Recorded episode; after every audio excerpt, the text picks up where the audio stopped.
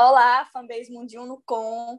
A gente está voltando aqui, começo de semestre para quem é estudante da UFC. Pasmem, estamos gravando mais um episódio. Eu continuo me chamando Andresa, infelizmente ainda sou estudante da UFC do quinto semestre, é o que, assim, né? É o que a gente espera que eu esteja, não que eu esteja de fato. É, e os outros nuconianos, por favor.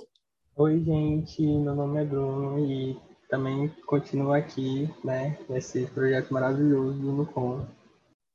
Oi, gente, eu sou a Ampoca, ainda estudante da UFC, né? Mas espero que em breve formada. Mentira, ainda falta um tempo. Mas, enfim. E ainda estou aqui no NUCOM, na extensão, e é isso. Oi, gente, sou a Gabi, sou do sexto semestre de Psicologia e extensão de estudo no COM há um tempinho aí. Bom, hoje o nosso episódio é em edição comemorativa ao dia 18 de maio, é, o dia que é comemorado o Dia Nacional da Luta Antimanicomial, e a gente trouxe alguns convidados que são, assim, especialistas no tema, né? A gente trouxe o Ronaldo Pires, que é psicólogo e doutorando em saúde coletiva pela UES, e a gente trouxe a Cleo Andrade, que é conselheira da saúde mental e parte da, da Comissão Intersetorial de Saúde Mental. Então, por favor, convidados, fiquem à vontade para se apresentar. Oi, gente, é, eu sou a Cleo Andrade, né, como ela falou, faço parte da Comissão Intersetorial de Saúde Mental e eu sou usuária do serviço CAPES, viu, também, eu sou, estou aqui como usuária do serviço, e é isso. Oi, gente, boa, boa tarde, boa noite, bom dia, né, não sabemos que horas as pessoas vão estar ouvindo, é, eu sou Ronaldo Pires, sou psicólogo, e atualmente eu sou professor da Faculdade UNITA de Psicologia lá na, em Itapipoca. E faço doutorado em saúde coletiva, onde pesquiso o tema do estigma sobre os transtornos mentais. Fui do NUCOM em 2011, porque eu fiz o mestrado em psicologia aí na UFC, né?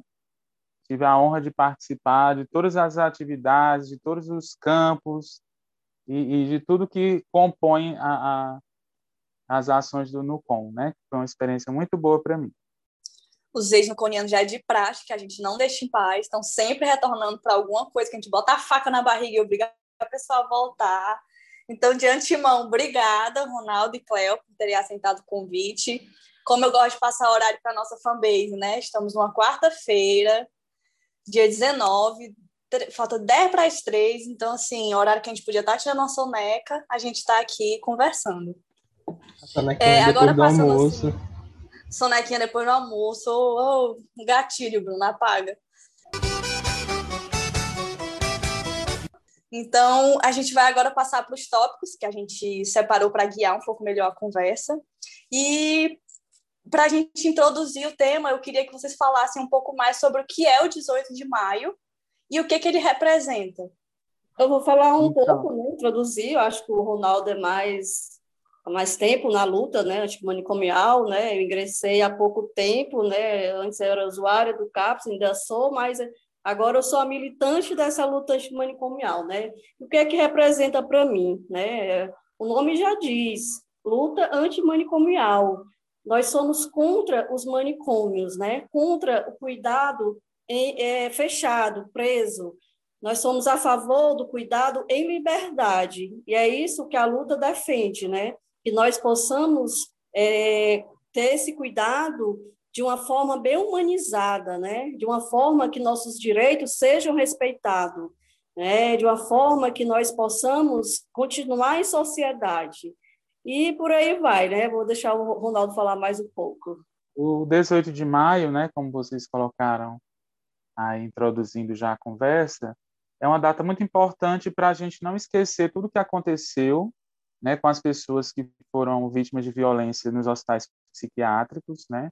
Aqui no Ceará a gente teve o caso do Damião Ximenes, né, que foi acompanhado inclusive pelo Fórum Cearense da Luta Antimanicomial, né, que foi um caso onde ele foi morto dentro das dependências de um hospital psiquiátrico. Né? Então, é um dia também para a gente é, não esquecer todas essas violações, se colocar sempre em luta, em vigilância e defender esse cuidado em liberdade, né? Porque não só denunciar, mas também propor uma forma né, de cuidado que valorize a subjetividade, que não trate as pessoas como objeto, que pense nessa desconstrução dessa lógica manicomial que a gente carrega nas nossas concepções profissionais, pessoais, né, carregadas de preconceitos, que tentam encarcerar a diferença, que tentam prender e, e, e aprisionar a tudo aquilo que foge né, da, das lógicas racionais de interpretação. Então, é um, é um dia muito importante para a gente celebrar, para a gente denunciar, e que a gente aqui em Fortaleza, a gente sempre faz essa, essa movimentação, né? De tornar vivo esse dia, essas pautas que a gente traz no 18 de maio. Bom, como vocês estavam falando sobre o tema e, e sobre a questão dos manicômios, a gente sabe que eles eram espaços de exclusão social, né, onde as pessoas que possuíam algum transtorno mental eram presas pelo social, que de certa forma tinha como motivo e também como consequência é, o fomento da estigmatização e do preconceito contra essas pessoas. Então, é, partindo disso, eu queria pedir para vocês falarem um pouquinho mais sobre as questões de discriminação serem um obstáculo gigantesco é, no que em relação a, ao avanço da reforma psiquiátrica, como é que a gente pode combater essa, essas formas de, de discriminação? É, como a Andressa falou, né, é, como eram esse, esses manicômios, né, Andressa? Mas, infelizmente, esses manicômios ainda existem, certo? Ainda existe não só os hospitais psiquiátricos, né, como os manicômios dentro de nós mesmos, né? O nosso preconceito, o nosso que eu falo é em geral, né? E aí, é, que formas fazer, né? É lutando. É isso que nós estamos fazendo, é conscientizando as pessoas da importância do cuidado em liberdade, né? Que é na, na atenção do, do é, a questão do CAPS, né? E assim, nós estamos vivendo um retrocesso, Andresa na, na saúde mental, né, no cuidado e liberdade. Querem voltar ao passado, né, trazer os eletrochoques, trazer os manicômios, né, que daí ainda existem, mas a gente tenta combatê-los, né, tenta é, promover uma saúde humanizada, né, que é um direito nosso, mas é, ainda existe, né? De, de, certa forma, existe o manicômio físico e existe o manicômio subjetivo, né?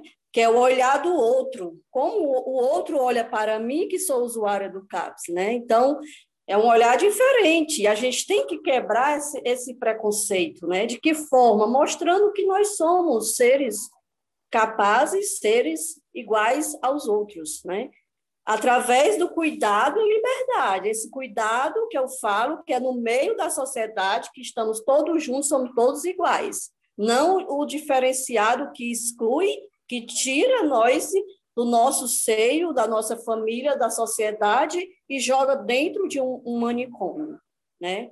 Então, o, o, a luta é isso, para promover esse cuidado, né? E fortalecer também, né? Acho que como a Cleo colocou, é, a gente, para propor esse tratamento humanizado, esse cuidado territorial, né?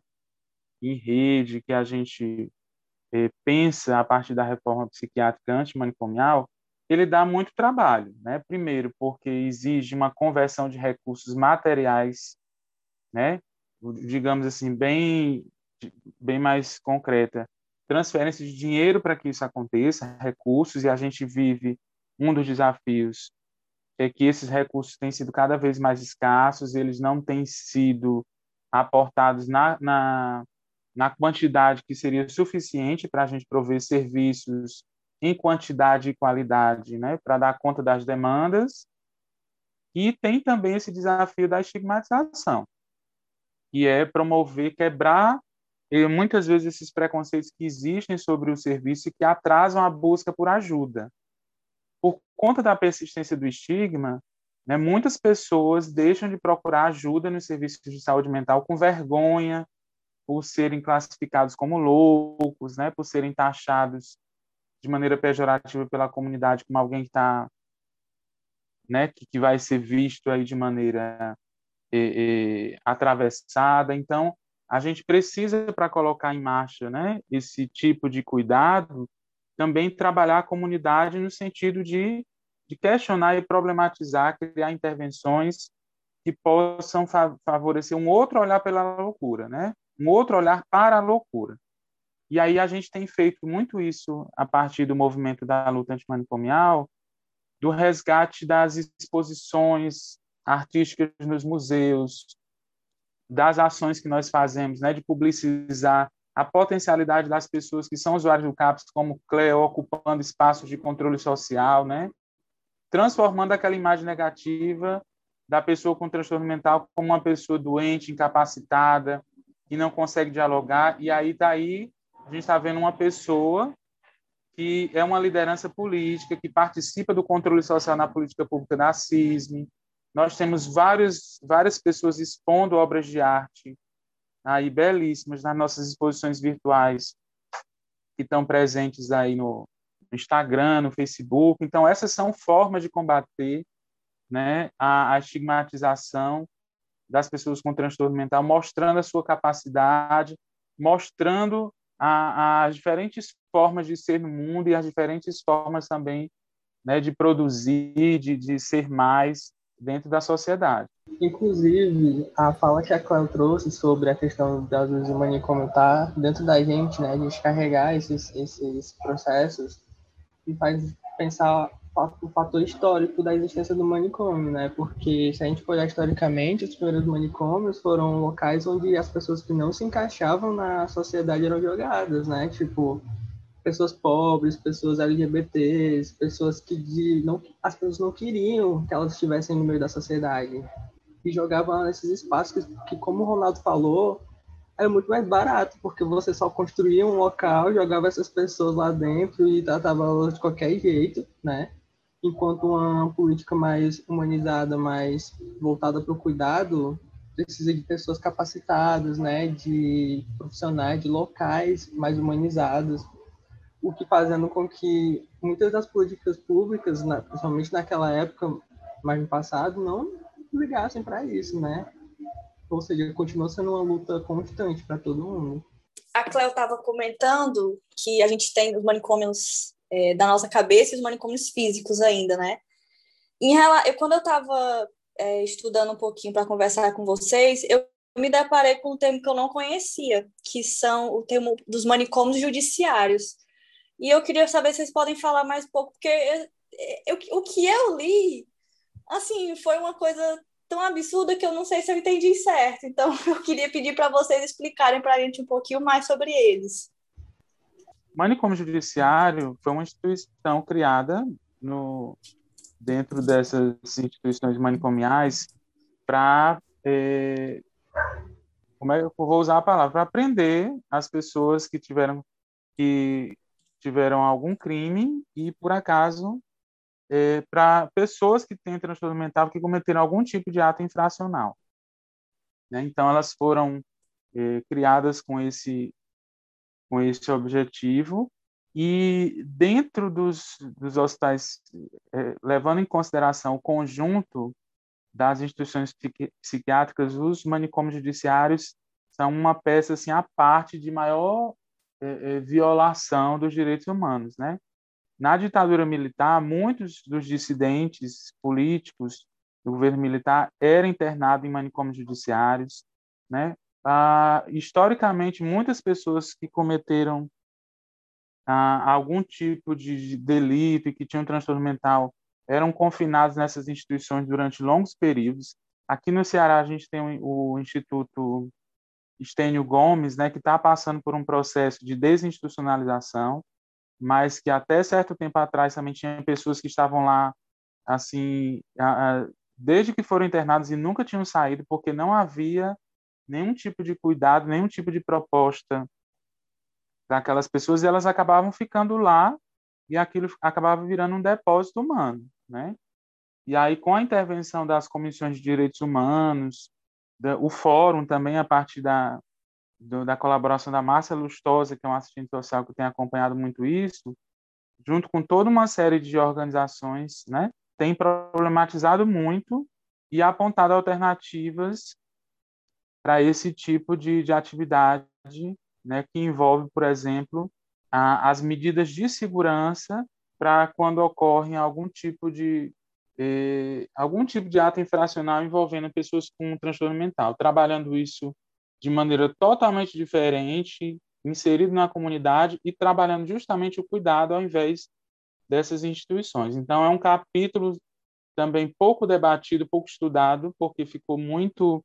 Até porque são, ficaram muito escondidos né, na história da, da saúde, porque não se encaixavam como equipamentos da saúde, ficavam como equipamentos da justiça, embora tivessem profissionais de saúde voltados para trabalhar lá.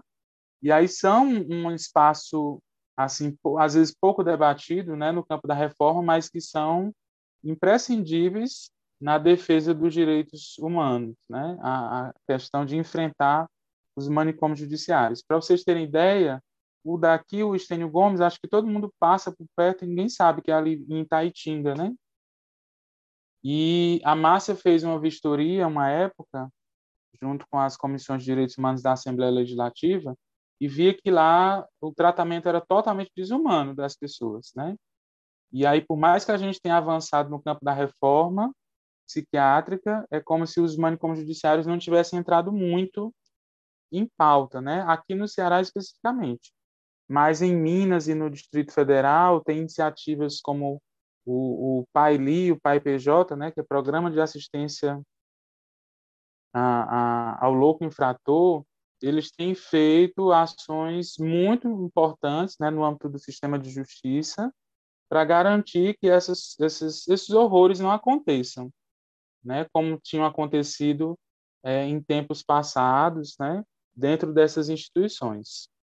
Mas eu não sei se foi isso que você leu, se tem alguma outra questão que você queria comentar. Não, não, foi isso mesmo. E eu fico, é, tu estava falando e eu fiquei pensando, uhum. é, a gente já tem nas, nas prisões mesmo, a gente já tem uma violação muito grande dos direitos humanos, né? É, os, os uhum. presos são amontoados em espaços minúsculos, é, tem condições precárias de higiene, de alimentação, e isso já segue uma lógica muito punitivista. Então, imagine o que, é que se passa nos manicômios, né? O, o agravamento que a gente tem nesses locais é, uhum. em relação aos direitos humanos, a garantia dos direitos básicos, né? Mas era isso. isso. A, a Márcia fez um relatório, porque eu não eu não estou lembrado mais onde coloquei aqui no meu computador. Mas era assustador a, a situação de não ter colchão, dos pacientes dormirem em camas estavam sem roupa, ninguém sabia que tipo de alimentação ou quando eles se alimentavam, né? não havia nenhum, nenhuma avaliação é, é, sobre a saúde daquelas pessoas, então era uma situação assim desumana que foi evidenciado nesse relatório.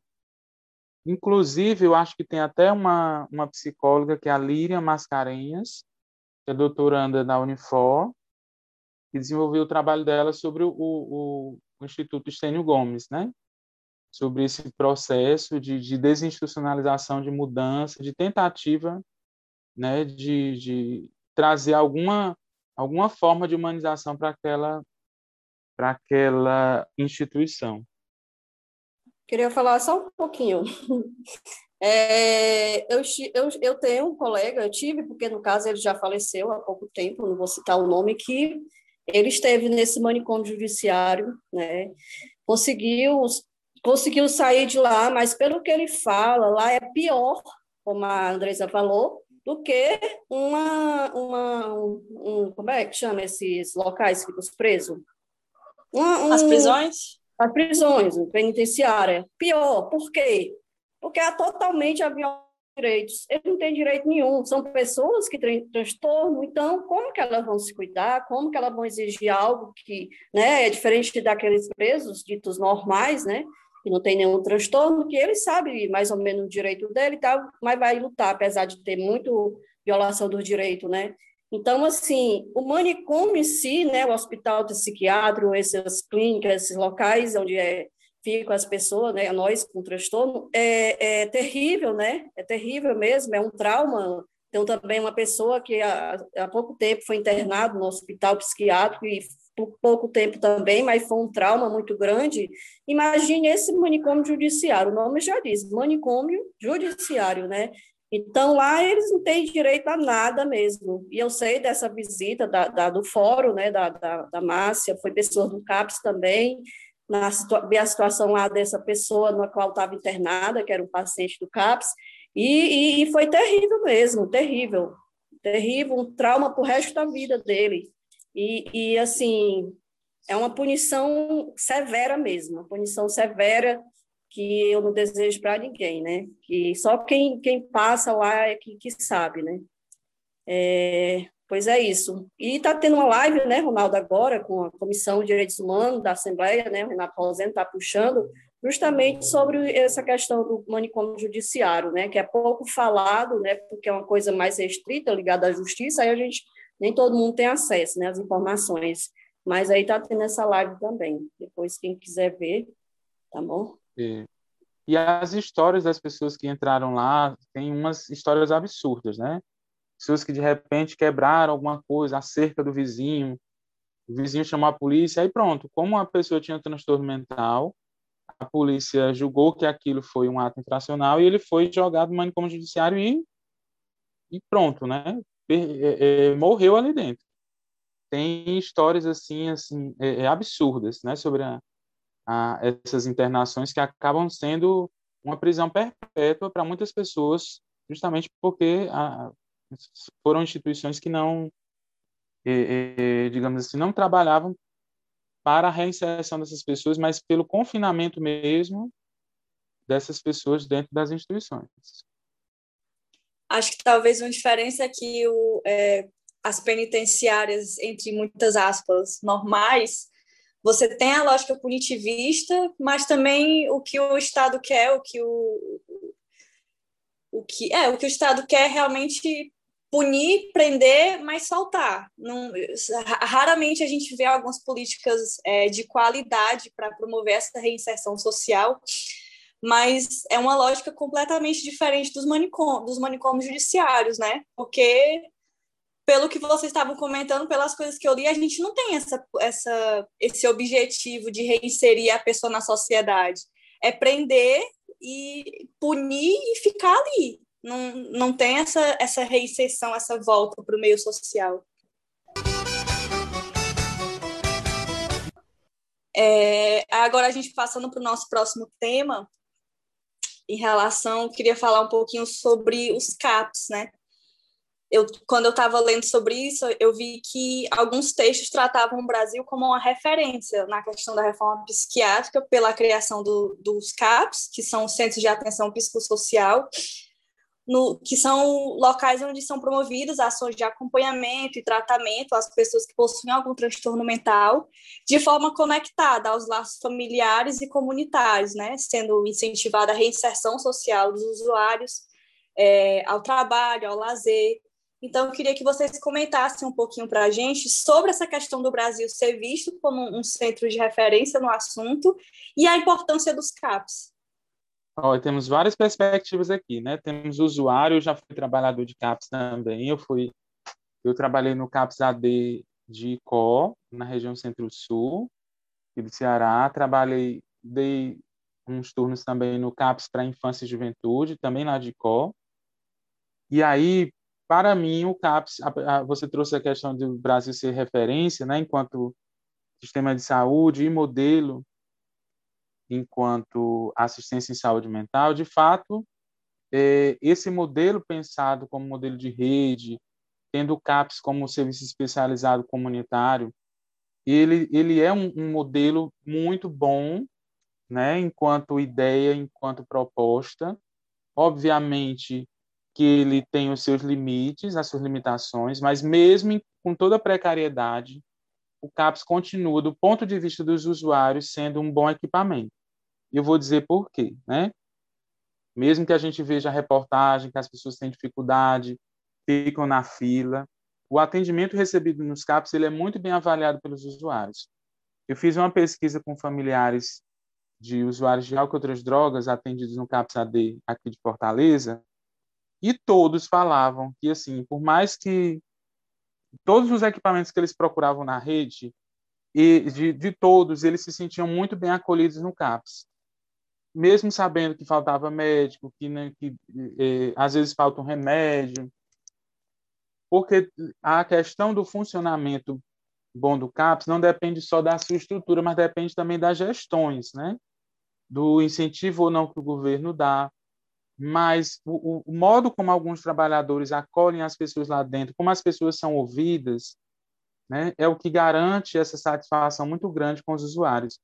Então, o CAPS tem uma potência muito grande né, de promover a atenção à crise. Não são todos que promovem, mas, por exemplo, as experiências pioneiras e algumas que ainda persistem mostram que é capaz, que elas são, o CAPS é capaz né, de promover a atenção à crise e não necessitar do hospital psiquiátrico para que as pessoas com sofrimento intenso eh, sejam internadas. Né? Os CAPs que funcionam 24 horas dão conta desse, dessa atenção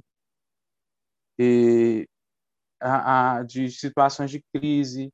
Várias cidades do interior que, que abriram CAPs no começo conseguiram reduzir drasticamente, às vezes até zerar o número de internações para os hospitais psiquiátricos aqui de Fortaleza, né, que são a referência. Mas, claro, hoje em dia, por conta do sucateamento e do subfinanciamento do SUS, essa realidade mudou muito, né? Então, a gente vai ter dificuldades de acesso dos usuários, a gente vai ter serviços com pouquíssimos profissionais, com quantidade insuficiente, mas o que eu quero destacar é isso, que apesar de tudo isso, o CAPS continua sendo um modelo muito bom e com uma potência muito grande né, de acolher as pessoas e dar uma resposta positiva, uma resposta comunitária à assistência em saúde mental. Não sei o que é que Cleo, como Cleo avalia, apesar de tudo, mas é, é, vamos ouvir agora a opinião, né, de quem está usando, de quem ainda está por dentro do serviço. Pois é, Ronaldo, eu concordo por, tudo que você falou, certo? Realmente é o CAPS é isso, né? Eu entrei no CAPS em 2011, certo? E eu não sabia nem que existia o CAPS, na verdade, né? Em 2011. Mas aí foi onde eu me encontrei, onde eu consegui, né, ter esse certo equilíbrio, né, me manter estável. E assim, o serviço é uma política pública, né, de, de qualidade que realmente promove é, é, é, a liberdade, né? não é à toa que eu estou aqui, através do CAPS, da, da, do tratamento, do acompanhamento dos profissionais do serviço em si, eu consegui voltar à faculdade, consegui concluir minha faculdade, consegui me inserir, no, arranjar trabalho, e hoje consigo viver normalmente, né? assim como outros colegas, outras pessoas também, e assim, é, é um tratamento, é um acompanhamento, um cuidado diferenciado que, que não existe outro igual, né? Não existe. É uma equipe multidisciplinar, como o Ronaldo falou, né? Tem um psiquiatra, psicólogo, é, TO, é, assistente social e tal, né? Então, assim, é um serviço completo, né? Que promove esse, esse, esse tratamento em liberdade, tem essa política diferenciada, né? Que inclusive o CAPS, né, Ronaldo, surgiu através dessa luta de manicomial, né, da, da reforma psiquiátrica também, vale ressaltar isso, né. Agora, como Exatamente. o Ronaldo falou, né, infelizmente depende da gestão também, né. 2011 eu entrei, tinha 12 médicos no CAPS, tinha grupos, tinha, tinha tudo, tinha tudo, né. E hoje, 10 anos depois, 11 anos, tem muito sucateamento, né, como o Ronaldo falou, essa gestão aqui em Fortaleza, né? Estou falando aqui de Fortaleza, que entrou agora. Eu não vi nada de, de novo ainda, eu acho que vai só piorar, não gosto de ser negativa, mas nós estamos aqui para lutar, para lutar pelo nosso direito, para lutar pelo CAPS, né? pela RAPS, pelo serviço, né? E outra questão em, em relação ao CAPS-AD, né? Está sendo mais ainda cicateado por conta das comunidades terapêuticas, porque esse desgoverno, né, que quer o retrocesso da saúde mental, ele prefere investir em comunidade terapêutica, que não é ciência, que não é tratamento, para mim eu não considero tratamento, que só aprisiona, para mim é um manicômio também, certo? Então, assim, ele deixa de investir nos CAPs para dizer, ah, o CAPs não está mais prestando, o CAPs não funciona mais, essa política pública não tem mais condições de continuar. O CAPs está funcionando com equipe mínima, mínima. Eu tive uma reunião agora, não, achei que ser a equipe mínima do mínimo.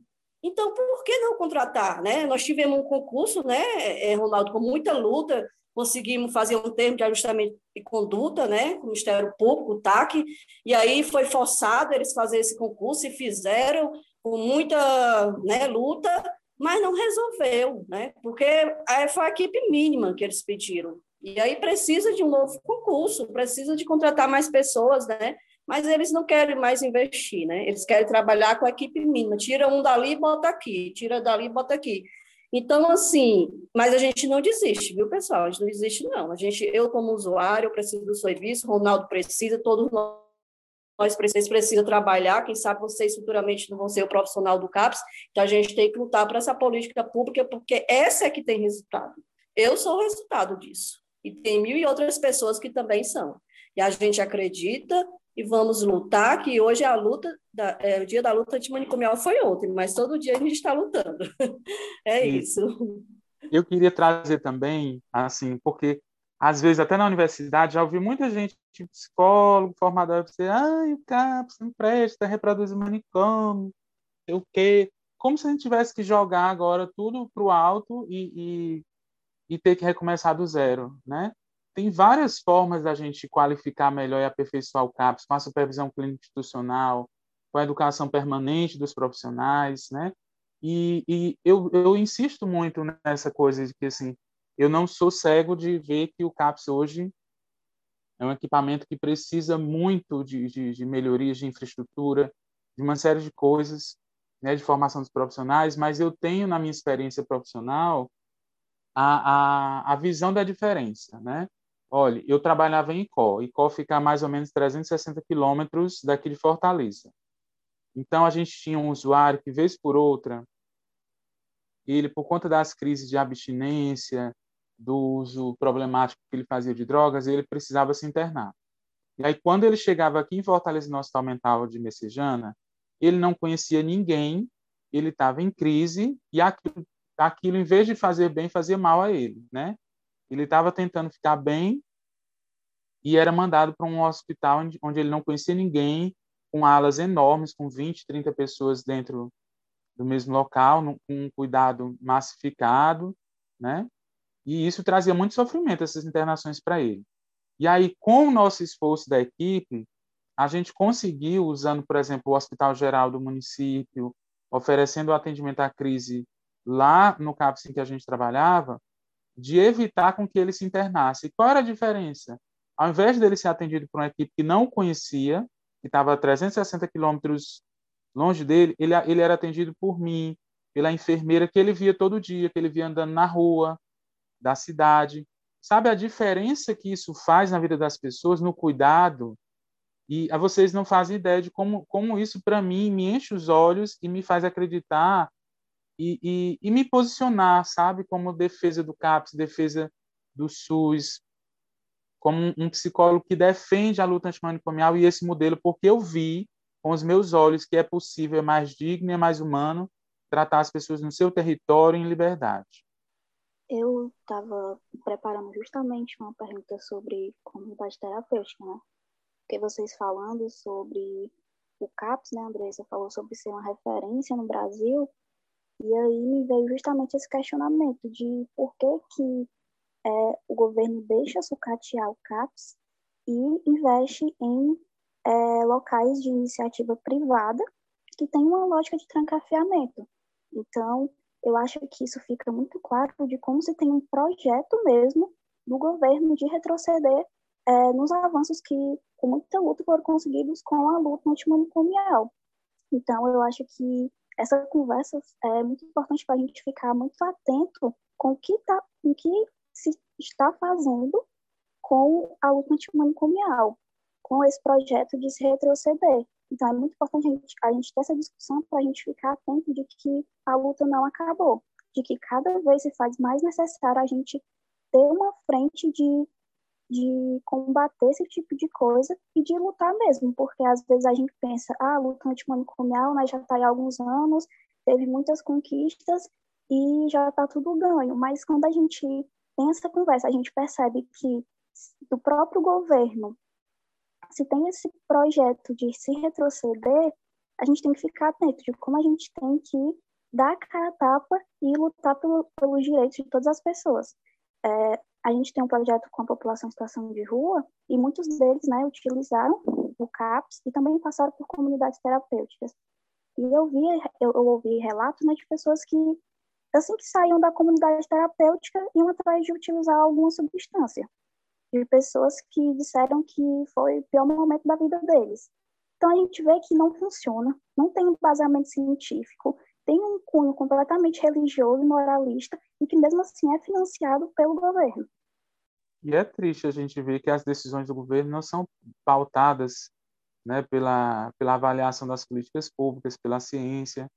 E, e, assim, é uma contradição que a gente arrasta por vários governos. Nesse, a gente tem assim o pior do pior, né? Mas por exemplo, a inserção das comunidades terapêuticas na RAPS, elas estão há, um certo tempo, mesmo em governos ditos progressistas, né? Então isso é um desafio muito grande para a gente que, que a, a, defende o cuidado em liberdade, porque a, é, um, é um modelo que tem muitas disputas, né?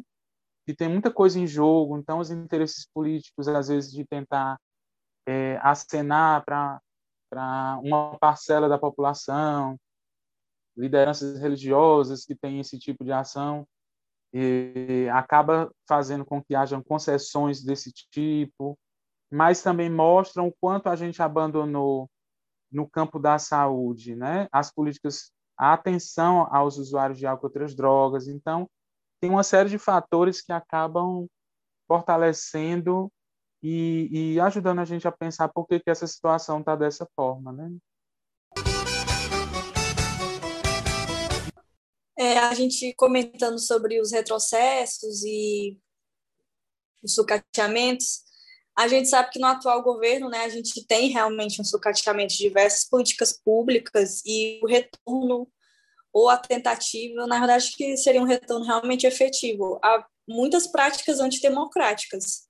E o, manicômio é um, é um ótimo exemplo disso. O manicômio e, e as práticas das comunidades terapêuticas também. Então, eu queria que vocês comentassem, assim, na opinião de vocês, quais foram, quais são os retrocessos que a gente está vendo atualmente na reforma psiquiátrica? Eu, eu queria trazer alguns retrocessos de Fortaleza. A gente perdeu o projeto Arte Saúde, né? Não sei se Cléo fez parte de alguma dessas ações, que eram artistas, musicistas que faziam parte da, do, do, dos CAPs, da rede de atenção psicossocial, fazendo oficinas, um monte de coisa. Então, esse projeto foi totalmente extinto da Prefeitura de Fortaleza. Acho que um, um retrocesso local é esse. Mas, no campo da legislação, né, essas novas portarias que estão em vigor, elas retomam o hospital psiquiátrico e o financiamento de leitos como uma política indo totalmente na direção contrária da Lei 10.216. Então, isso é horrível. Ao invés de fortalecer o CAPS, né, há, há esse investimento cada vez maior, como a Cléo colocou aí, das comunidades terapêuticas, deixando os CAPS AD definharem.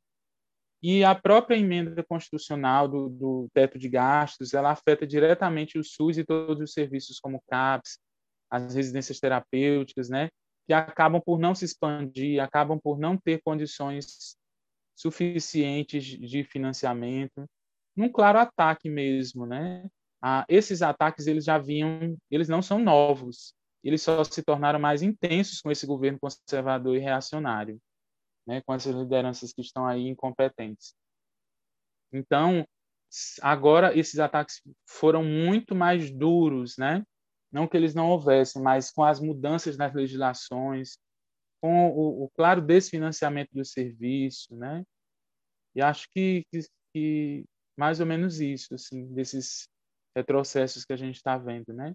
A redução de danos que foi tentada de tirar da legislação da política sobre drogas, tem uma série de coisas assim que que são são retrocessos, são ataques frontais assim à reforma psiquiátrica.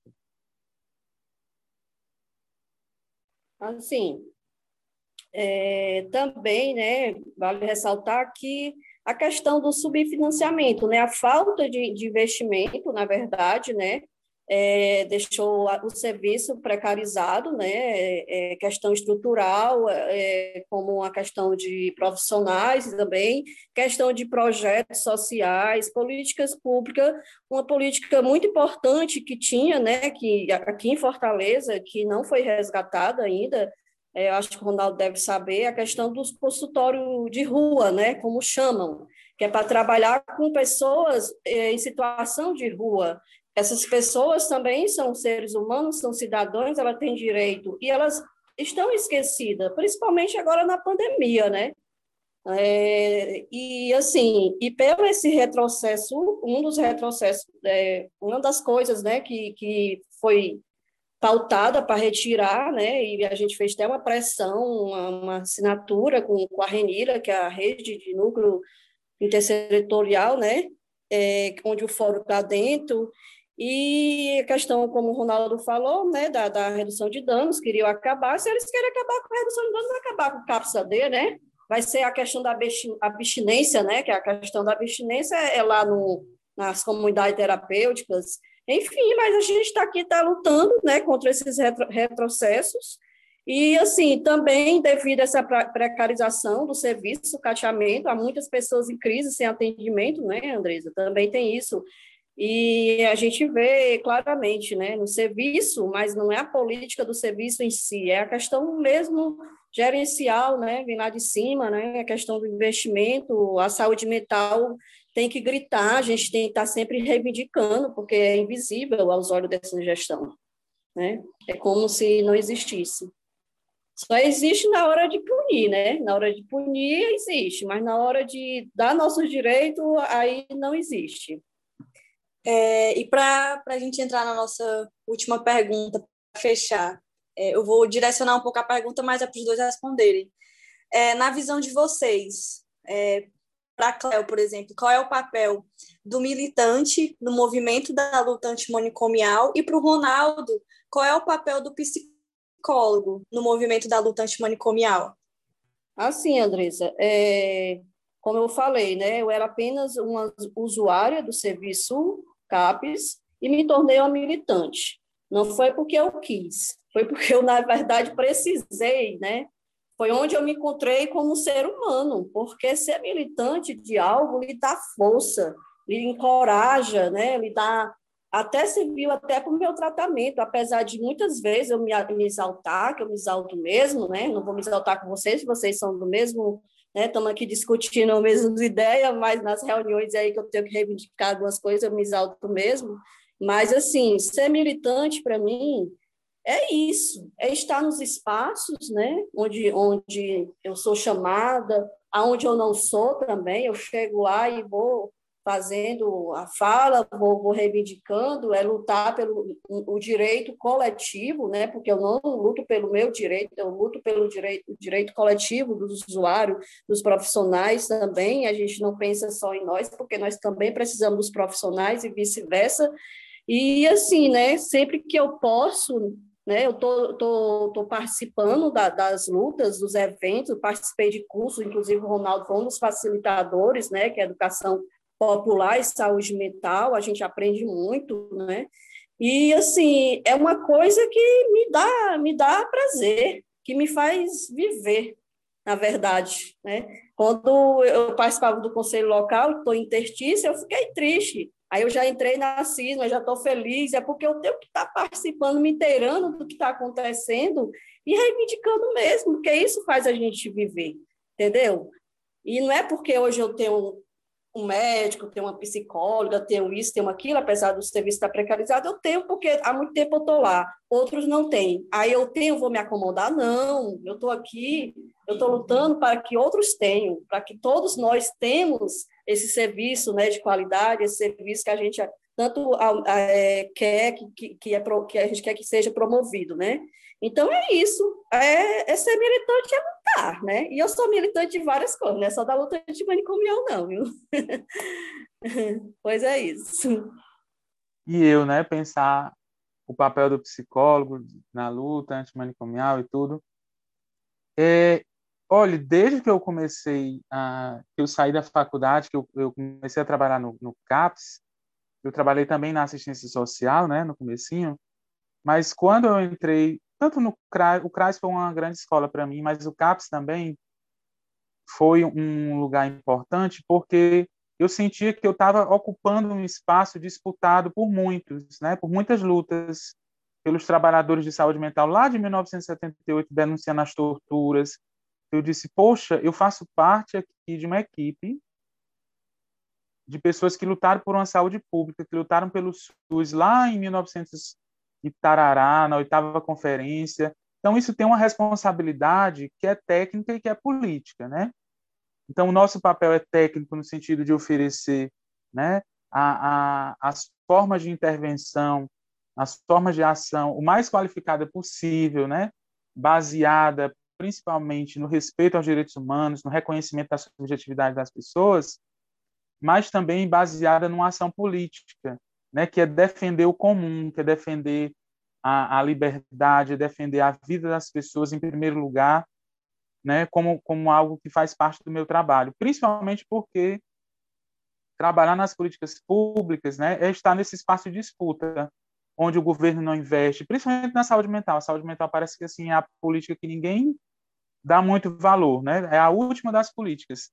E aí é a gente dar visibilidade e, e formar as pessoas também, uh, os usuários, e nós mesmos, enquanto profissionais e estudantes, a enxergar aquele espaço como um espaço, né, que é um espaço nosso, como a Cleo bem trouxe, né, que é do, do direito coletivo, um espaço onde a gente afirma e onde a gente exerce o nosso direito coletivo. Então, eu penso que o papel do psicólogo nessa luta é juntar, tentar colocar em prática essas duas essas duas dimensões, né? Essa ação técnica e política, né? É, muito, muito obrigada pelo tempo de vocês. Foi uma discussão leve, muito rica, a gente poder discutir sobre um tema tão importante, principalmente assim por a gente ter tido acesso a diferentes, diferentes pontos de vista, diferentes perspectivas, né? O Ronaldo como ex-funcionário do CAPS, a Cleo como usuária. Então, realmente foi muito bom a gente poder conversar um pouco com vocês sobre esse tema. Muito obrigada de verdade, gente. Foi realmente muito bom. A gente espera que vocês tenham gostado. E a gente já deixa aí de sobreaviso que a gente gostou muito de conversar com vocês, então provavelmente vocês serão convidados para as outras coisas, porque a gente raramente deixa nossos convidados em é paz. É assim, né? a gente é desse jeito, mas em resumo, muitíssimo obrigada, de verdade. É um prazer também te conhecer, Ronaldo, porque tu foi uma indicação direta da Verônica, né? O nome, nossa, conhecer o Ronaldo Pires. E um prazer também conhecer a Cleo, que também foi uma indicação direta do Ronaldo. Né? Quando a gente perguntou quem ele poderia convidar para trazer aqui com a gente, ele pode ser a Cleo, porque ela é, ela é militante e usuária do serviço e ela vai ter uma fala super necessária. E, e é isso, gente. Muito obrigado mesmo. Pode contar com a gente. Da mesma forma que a gente vai perturbar vocês, vocês podem perturbar a gente.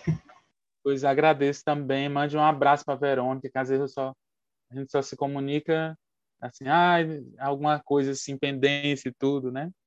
Que apesar de eu, eu terminei meu mestrado em 2013, ah, mas a gente já ficando velho. Eu entrei no CON em 2011, faz mais de 10 anos. Né? Fiz, é, é, como é, encontro dionisíaco. Não sei com vocês que são a geração pandemia, não sei se viveram isso, né? mas fiz os planejamentos em pleno domingo. Ai, meu Deus do céu! essas coisas que não acabam, trabalho demais, mas a gente ri, a gente fala de signo, né? E mande um abraço para todo mundo no conto, eu não sei nem quem é, mas eu gosto de todo mundo, viu? Mande um abraço para Verônica e muito obrigado, viu, gente? Pode perturbar, pode procurar. É, também quero agradecer ao Lucon, né? Eu nem, não, sinceramente, eu não sou da área de vocês, eu não conhecia esse esse órgão, né, esse núcleo, mas já me inteirei já, já exatamente como que funciona. Parabéns por, por você estar participando, né, do NUCOM. E assim, só tenho a agradecer o espaço, né? Esse espaço que você está, está me dando, né, para falar um pouco da minha história, do serviço, do que eu penso, é muito rico, né, para mim e para, para, para a luta também, né? Vocês aqui estão fazendo luta antimanicomial. Eu tenho só a agradecer e parabenizar vocês, tá bom? Obrigada.